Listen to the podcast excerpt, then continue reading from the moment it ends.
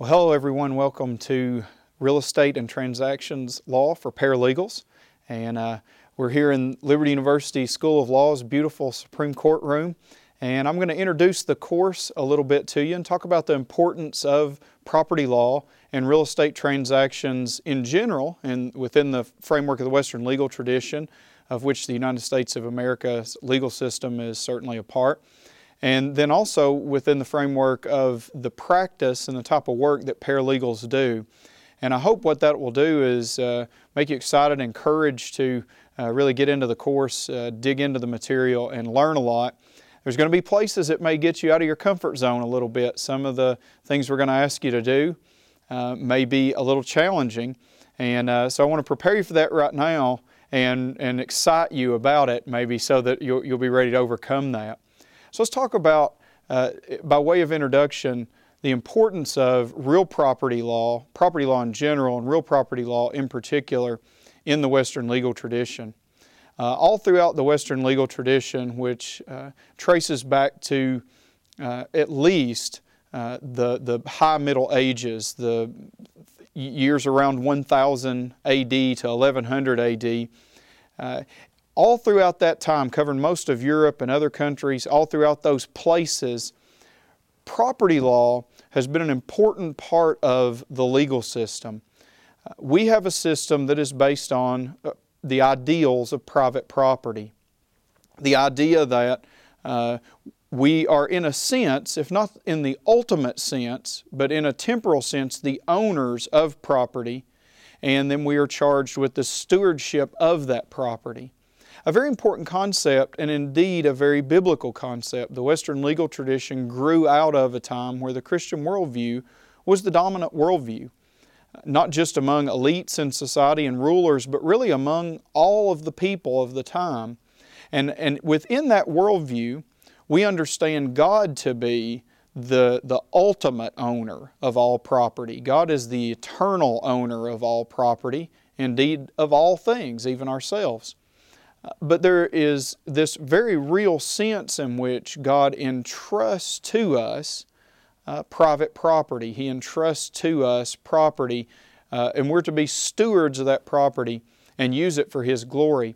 We see this all the way back before the fall, even. Uh, the, the Lord God, after creating the man and the woman, He gives them what we often call the cultural mandate, the very first commands to be fruitful and multiply, fill the earth, and have dominion over it. So God entrusted to them uh, this first couple and their offspring. Even in a state of sinlessness, He entrusted His property that He ultimately owns to them in a temporal sense for them to own, manage, take dominion over for His glory. And uh, as I say, we see that there before sin. Uh, and we see there a picture that even if sin had never occurred, I think it's safe for us to assume that the mission of Adam and Eve and their descendants was going to be to spread the garden over the earth. And that's taking dominion of the property. In a very real sense, that's the way property works now.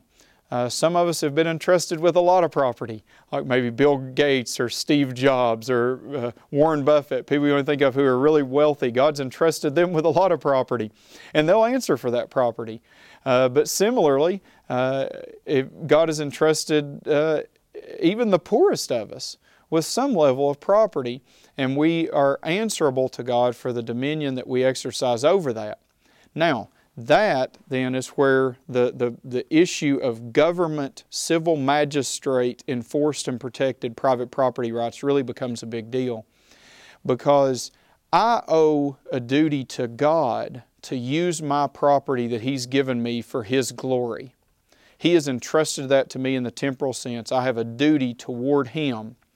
That means that I have a right, at least this is the way it's been understood within the Western legal tradition, I have the right to use that property as best I can, as I see fit, to God's glory without the interference of the government or even other people. And uh, a great example of that is uh, when, when God commands uh, early on in the, in the Old Testament, we see the command, do not steal, part of the Ten Commandments. That do not steal presumes that I have a private property right that the civil magistrate will help me to enforce, will help to protect uh, against somebody who would interfere with that by stealing it, right? If there's no private property to say do not steal doesn't make sense. If there's no way to know that if, if everybody owns your computer, if everybody owns your book equally, and I come and take it from you, how do you know I've stolen it from you? I own it just as much as you do. So, do not steal presupposes that private property right, and it also presupposes that the government would uh, enforce uh, that property right, or at least provide me a mechanism where I can enforce it. And you'll certainly see that. Do not steal sort of an extreme example. It's criminal to steal, right? But there's other ways, as you'll see throughout the course, that uh, rights and property can be interfered with. There's ways that I can give uh, people the ability to restrict my use of my own property. Maybe I can take part of my property. In fact, a good way to think of property rights is like a bundle of sticks. If I had a bundle of sticks in my hand, that might be a way to think about my private property rights. And I could take one stick out and give that stick to you. Let's imagine it's a building and I've got a bundle of sticks that represent my rights of ownership in that building, my right to use that building, um, my right to sell that building. If I lease that building to you, I might take one stick out, the right to use the building, and give that to you. And I would do that in a lease transaction. I'm still holding the other one. You've got that. So we're going to see ways that we can deal with property like that, but it's all built on the foundational idea that I do, in fact, have a private right, an ownership interest in that property. That's sort of a Christian worldview foundation. You'll be able to think about that a little more as you go in. So, this idea of private property in a very real, real way is foundational within the legal system. It underlies tort law that you'll look at later, or may have already looked at if you've taken that course. It underlies contract law, commercial law, business organization law, because in a real sense, those are different ways that we deal with and manage and understand property rights. That's the Western legal tradition. That's the Christian worldview, sort of in a nutshell to get you interested. Then we would look at how does that uh, play out in the practice that a paralegal does. In my experience, paralegals uh, have a very large role in real estate transactions and property law. Uh, paralegals uh, do title searches. Paralegals draft title documents.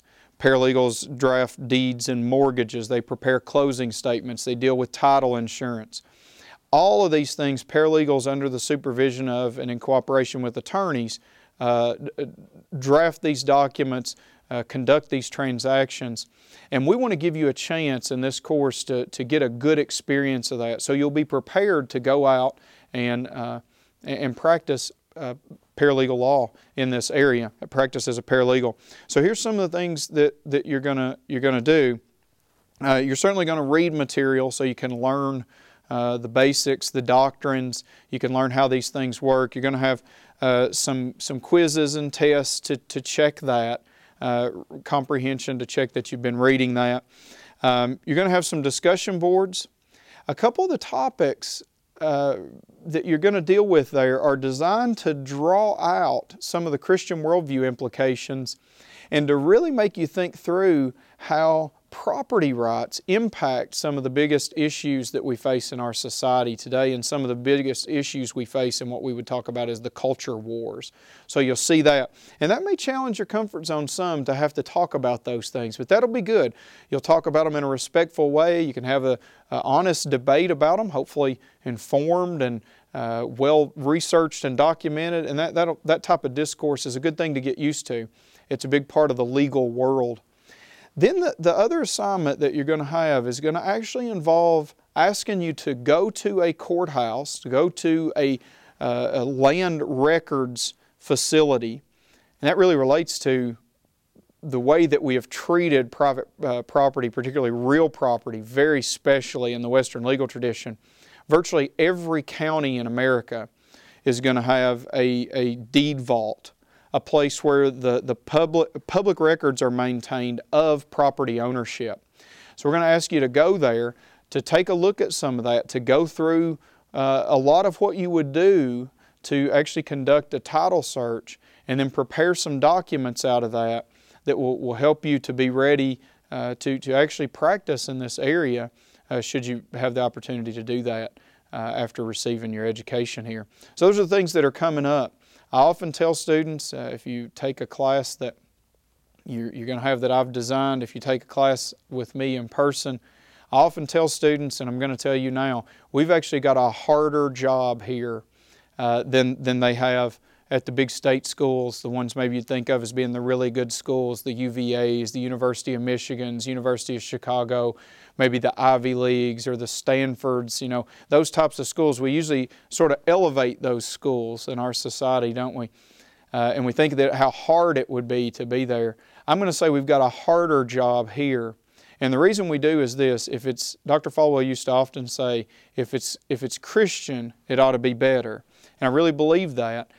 So we have to learn real estate transactions and property law for paralegals just as well as they do at any of those schools. We have to learn the principles, the doctrines, how to do the documents, do the title search, all that stuff. We have to learn that just as well.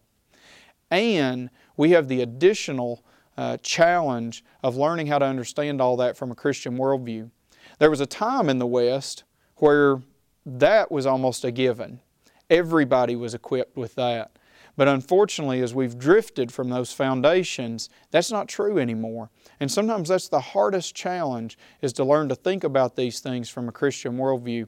But if you do that, if you can learn the what we might call the secular stuff, if you learn that really excellently and you do a great job there and you learn how to understand all that from a Christian worldview, uh, then uh, you're really going to come out of here equipped to understand uh, and practice in this area in a way that uh, will be excellent and will bring, bring God glory. And that's what we want to do.